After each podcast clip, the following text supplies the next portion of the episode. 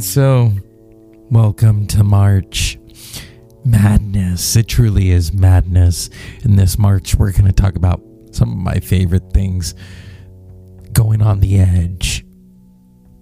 Yeah, we're going to talk about pirates, maybe a couple of demons. I mean, we had one in the White House, so I don't know about now, but that remains to be seen because, you know, all politicians have those different sides. Or, you know, it could be along the lines of the two headed man that um, was in American Horror Story Freak Show. Remember that? So here we are. It's March. There's a lot to talk about. Right now, I'm staring at this amazing puzzle that I got. It's a Frida Kahlo puzzle of her painting, um, self portrait, The Frame I, I, I, my professor actually used to go to Frida Kahlo's house when she lived in uh, Kahlo in uh, Coyoacán in Me- Mexico.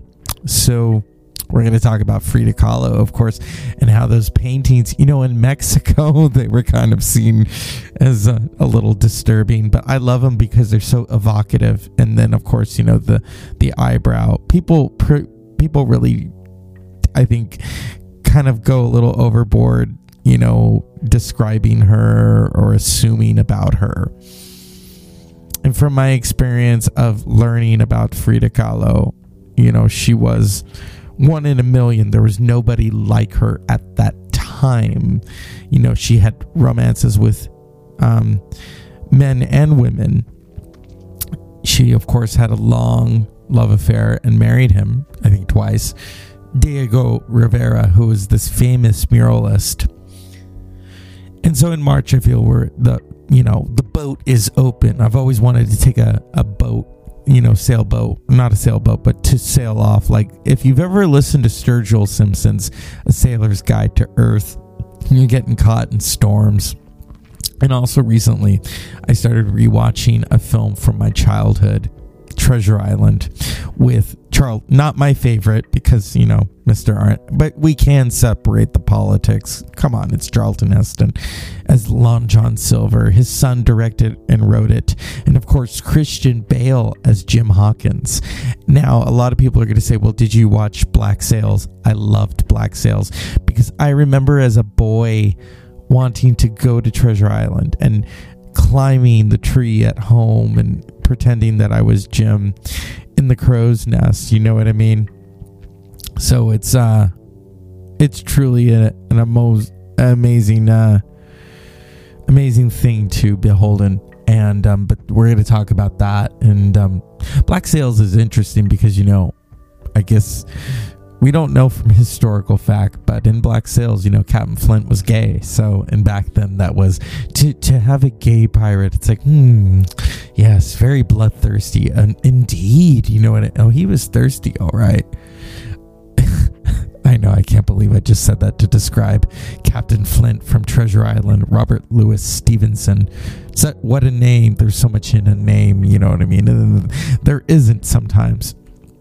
And so, um, Oh, I hate that word when I say it. I think of my professor who tried to rid us of that word in in uh, speech class and had us do impromptu speeches wherever she is. I love her to death. Oh my god, she is a big. You know, I got her into Tool, uh, and uh, one day I burnt some Tool CDs and I left them in her box because I, you know, she was my professor. I have the utmost respect for her. We talked about the 60s. Patti Smith, you know, I remember I brought my Patti Smith book to her class one night and she looks at it and she says, You're a Patti Smith fan, aren't you? I said, Yes, I am. And she, I said, Well, you know how people like to say she's the f- female Bob Dylan. Without missing a beat, my professor looks at me and says, She's better than Bob Dylan. I thought, Ooh, yes. Um, I remember a friend of mine in college, and I went to see Patti Smith twice. And then one day she had a class with this professor, and she says, Hey, you weren't at Patti Smith. We looked for you, tall redhead. And she says, Oh, I was there. She did horses. Yes. Oh, yes. And I, let's just say there's an interesting connection to that song and William S. Burroughs. We're going to talk about all kinds of things. I have been given an assignment to watch a film that I've never watched before. It's going to be a surprise, and the guest is going to be a surprise. Those who know what I'm talking about, it's no surprise to them. But my audience, you you're in for a treat. Okay, you're in for a treat. And um, well, Anjelica Huston said it best in The Witches, the original Witches. You are in for a treat. we all are. Yeah. We're going to talk about witches.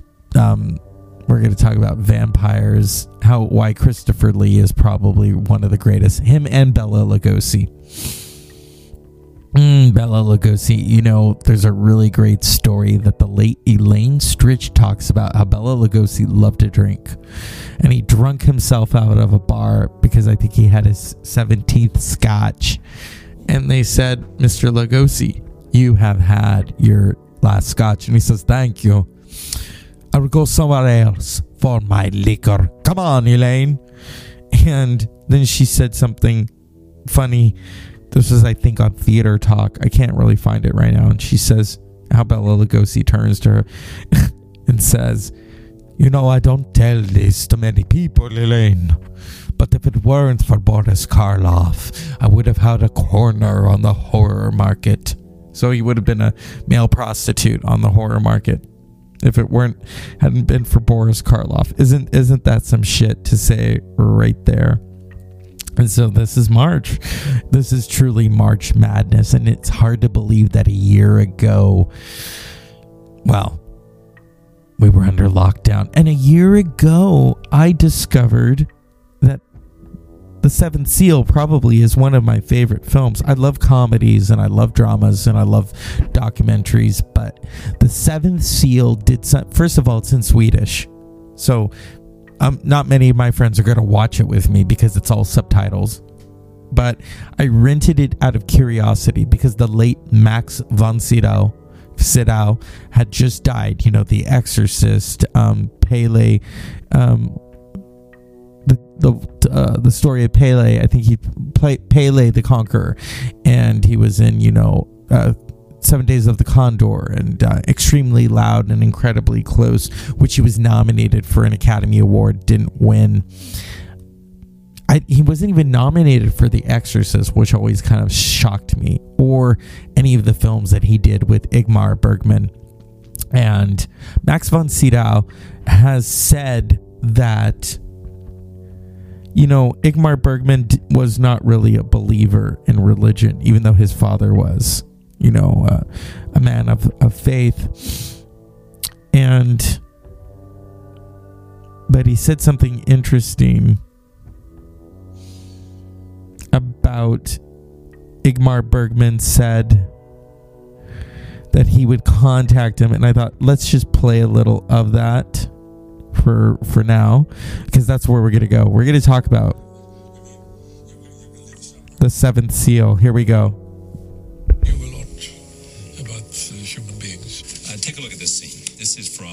The seventh seal, in which your character is in a confessional with death, a famous scene. Here it is. It is, and it, that's a great scene. Yes, it's a great scene. it's a wonderful scene. You like it because? Uh, well, it's very much.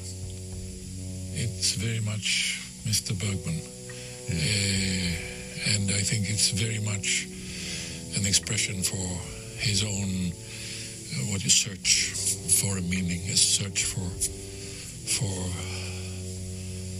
uh, the truth, mm. a search for love, uh, etc. Um, it's funny. I think at the time I was uh, I was searching too, and I was a great doubter when I was young at that time. And I remember we discussed, of course religious matters very much uh, between takes. And I remember at one time I said, well, this eternal life, I don't believe in this. We die and that's it. So, and he said, no, no, no, no, no. I promise you, you're wrong there. He said, you're wrong. No, I don't believe in that. You mean you will, you will live somewhere after? You, you will go somewhere? Yes, he said, I, I, I uh, well, I don't believe. Well, I'll show you. When I'm gone, I'll tell you. I'll show you. so I, he, he will come back. I have a friend who once said to me, I'm convinced there's no life after death. And I said, Why are you convinced? And she said to me, Because my mother was such a strong woman that after she died, she would have found a way to communicate to me. and I haven't heard from her. So. Oh, yeah, yeah, yeah. Well, I've heard from Bergen, Bergen Yeah. many times. You have? Well, No, no, in spirit. You've heard from his spirit. yes, many times. Tell me about it. I mean, I can't. I it's personal. Because, Well, it's yes, yes. are, are you worried about how people? Okay, that's it. That's all we're playing because the interviewer no longer interviews anymore. I used to watch him. Um, that's all I'm gonna say. You know what's important is we talk about Max von Sydow, the legend, the icon. I mean, the Seventh Seal. It's not something you watch all the time. It's about the plague. The movie that I'm going to watch probably tonight is not some well let's let's see how it turns out you know. Um oh i said that dreaded word. I said it again. Shit. And i can say that on this show. Those who are listening you can curse on this show. It's okay. Ride the bike it's all right it's not gonna hurt to say shit or as the great George Carlin once said, shit, piss, fuck, motherfucker, tits, cunt, and twat. I said it in the wrong order. The seven words can't say on television. Lenny Bruce went through so much. Lenny Bruce. And may I be remiss, Mr. Lawrence Ferlinghetti, who started City Light Books and gave Allen Ginsberg that platform to publish Howl, which has a lot of fun words in it, and so much so that they went to court. And um, yeah, but this March 8th is the one year anniversary of Max von Sydow's death. And coming up, basically lockdown. It, lockdown was strange. It was just strange. Um, no, I said it again. It's like if I could count, you know, like the swear jar every time I say that dreaded word.